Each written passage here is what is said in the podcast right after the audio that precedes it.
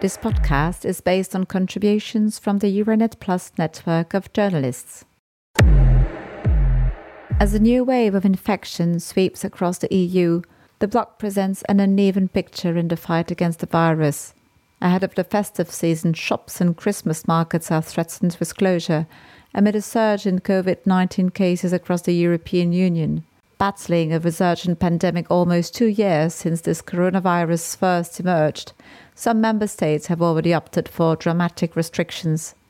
Governments are wavering between promoting vaccination giving more freedoms to those who are immune and making sure they keep the pandemic under control. Here is the situation in Slovenia, explained by Lydia, our colleague from RTV Slovenia. According to the Jozef Stefan Institute, which regularly calculates the COVID 19 epidemic forecast, the number of confirmed infections in Slovenia has already reached the peak of the fourth wave.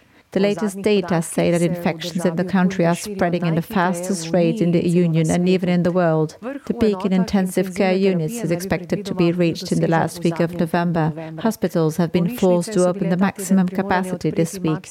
According to the government, the Slovenian army has also contributed to the health system with its own capacities. Many students have also responded to the call of the health institutions. From the middle of this week, only testing of pupils three times a week is compulsory in primary schools. For those who do not self-test, they will be temporarily banned from taking the test at school, and distance learning will be organized. The use of a fabric mask is no longer allowed indoors. From now on, the use of a protective surgical mask or a two-piece mask is compulsory. In view of the many infringements, controls have also been tightened on checks of the PCT, recovered, vaccinated and tested, rule to ensure that the country avoids a collapse of the health system. The authorities are calling for responsible behavior and compliance with the measures and vaccination. By the beginning of this week, 53.6% of the population had been vaccinated with all doses of the vaccine. Up north in Latvia, the government already opted for a lockdown at the end of October, the first since the vaccine became available in the EU. Non essential shops, cinemas, and theatres, hairdressers had to close for a month, with the Baltic country experiencing one of the worst infection rates in the world at the time.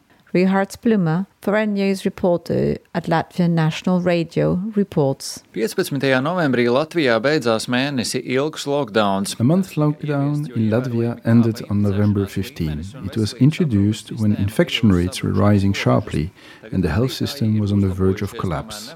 Now the numbers have improved, but not significantly. Nevertheless, restrictions have been eased for people who have been vaccinated, but there are still a number of restrictions on people who did not get the jab to get them vaccinated. During the lockdown, the vaccination rate rose sharply, but it dropped again at the end of the lockdown. The biggest problem is vaccination coverage among the elderly. Another problem is a lack of channels and means to effectively reach the Russian speaking population. The third dose of vaccine is currently available for people over 50 and for all people with comorbidities.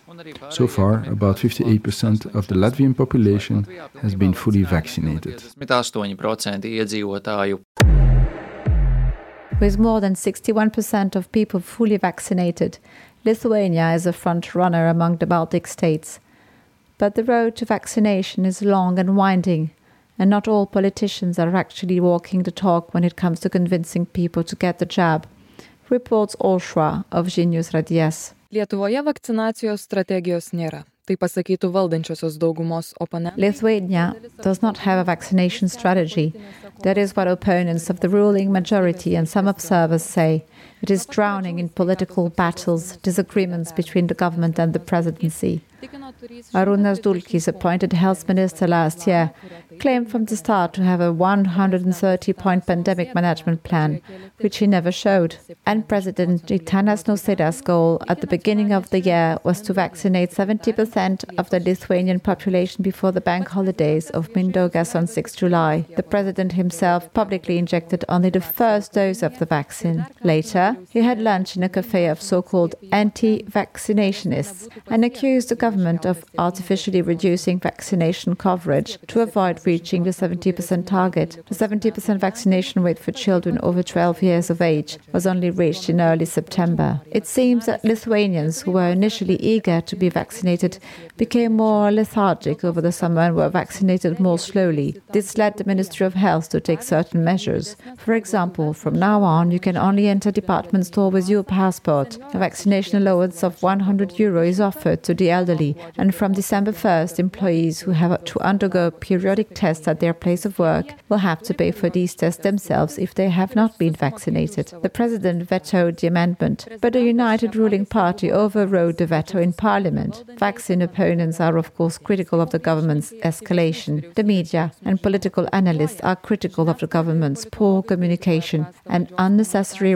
wrangling with the president, and the government claims that with the increase in hospital occupancy for COVID 19 patients, pandemic management measures will be stricter. On Wednesday, 24th of November, the EU said that booster shots of the COVID 19 vaccine should be considered for all adults, with priority given to those aged 40 and over. It also recommended limiting the validity of the COVID 19 vaccine for travel to nine months. Some member states, such as Sweden, have already decided to extend the booster to all adults. But while these countries are debating whether or not to recommend a third dose, in several EU countries a majority of citizens have not even taken the step of the first injection. This is the case in Bulgaria, where only a quarter of the population has agreed to take a first dose of the vaccine, and Romania, with a rate of 39.4% on 24 November, according to ECDC figures. Florin, a journalist with Radio Romania, explained what is going on. Romania passed the 7 million mark this week for full vaccination against the new coronavirus, representing about 37% of the country's population. This is one of the lowest vaccination rates in the EU. The lowest figures are recorded in rural areas, the main causes being the lack of health education of the population and mistrust of the authorities. On the other hand, it is in big cities, notably Bucharest, where we find a vaccination rate over 50, over 70%. At the same time, Although the incidence of new COVID 19 infections in Romania is decreasing, the number of deaths associated with COVID 19 and the number of patients in serious condition remain high. A law on the green certificate is currently being debated in Parliament, and this document could become mandatory for access to the workplace. However, the debates are complicated by a series of disagreements between the major parties, the National Liberal and the Social Democrat, so it may be some time before the law is passed. Irina, our Bulgarian colleague from BNR, looks at the roots of this hostility to vaccination in her country. The reasons for the lowest vaccination rate are complex. They are related to the deep distrust in the institutions and the state, which is probably rooted in the past totalitarian regime. People also do not trust the health system. There are some teachers, some doctors, and medical staff who prefer to wait, driven by deep rooted skepticism, which is skillfully fueled by social media and disinformation. There are also doctors who have embarked on a political career on the wave of populism. There were also serious communication errors in the management of the COVID crisis in the last three governments the regular one of Boyko Borisov when the COVID broke out, and the two caretaker governments in the last six months during the parliamentary crisis. All this is combined. The situation in the hospitals is tense on the edge of operational capacities. Health system in Bulgaria is not in a good shape even without COVID. We have unfortunately the highest rate of additional payments by people even if they are fully covered by their health tax. Hospital beds are filled. Ambulances must look for a hospital to take care of the sick. Patients wait a long time for an ambulance. New lockdown is not very likely while Bulgaria is in election campaigns. Both the parliament and the president are in election procedure, so populism and political misuse of the crisis are ongoing, unfortunately. The situation is quite the opposite in the Iberian Peninsula. After record cases and extremely strict lockdown during the first wave of the pandemic, the Portuguese and Spanish populations have largely accepted the vaccine as a way to return to a more normal life. For the time being, there is no question of imposing a new lockdown in Portugal, according to Pedro Cairo, a journalist with Portuguese radio station Renascença. Portugal is entering the fifth wave of the pandemic, but with a much lower impact than in previous waves. Firstly, because it has one of the most advanced vaccination processes in the world. Currently, 86% of the population has completed vaccination, and an additional 1% has received at least one dose of vaccine. Currently, everyone over the age of 12 is vaccinated in Portugal. In the meantime, those over 65 are already receiving a third booster dose of the vaccine, and for those over 18, it has been decided that there will be a second second booster dose for those who have received the Janssen vaccine. Around here, the anti vaccine movement is residual. There is great confidence in the efficacy of the vaccines, and the truth is that the vast majority of the most serious cases of the disease are, at the moment, unvaccinated people, or people with other associated diseases who are in intensive care. Only vaccinated people are entitled to the COVID pass, which is compulsory to enter certain places. Masks must be worn in enclosed spaces, but many Portuguese continue to wear them in the street as a precaution. However, due to the increase in the number of cases, testing has been stepped up again and new measures are expected to be taken, reducing the capacity of sport halls, making it compulsory to wear a mask even in open spaces, and working from home whenever possible. The risk of another closure like the one in late January or March 2020 is low. You might have some restrictions on domestic travel over Christmas, with people not allowed to travel between districts over the Christmas and New Year periods. In Spain, infections are on the rise as they are throughout the EU but the consequences are under control, explains Cesar, a journalist at Es Radio Castilla y Leon. The high rate of vaccination, but also the mandatory use of masks inside buildings, are keeping the infection figures under control, according to Cesar. La incidencia acumulada de la COVID-19 ha aumentado en The cumulative incidence of COVID-19 has increased in Spain in recent weeks, exceeding 70 cases per 100,000 inhabitants. However, only some autonomous communities have worrying situations, such as Navarre, the Basque Country, and Aragon.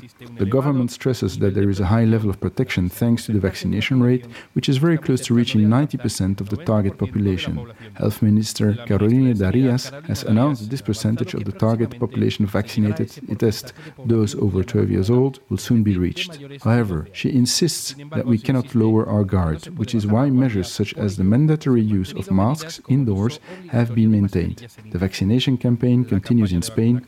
In fact, it has not stopped since it started at the beginning of the year. Health has vaccinated the elderly in residential homes with third booster doses and is now making progress in vaccinating the over 69s with the third dose, who are also being vaccinated against the flu. This percentage represents over 80% of the population and, compared to the other European countries, explains why Spain is coping better with this new wave of the virus. The success of the vaccination campaign can be explained by the steady progress of the campaign and how the government is already thinking about vaccinating children under the age of 12. Therefore, although the contamination rate has increased in recent days, Spain is still officially in a low risk zone. Infections have not translated into more hospital pressure, and as long as the situation in hospitals does not worsen, the country will remain in the low risk zone without moving to the medium level. El país va a seguir en zona de riesgo bajo sin pasar a un nivel medio.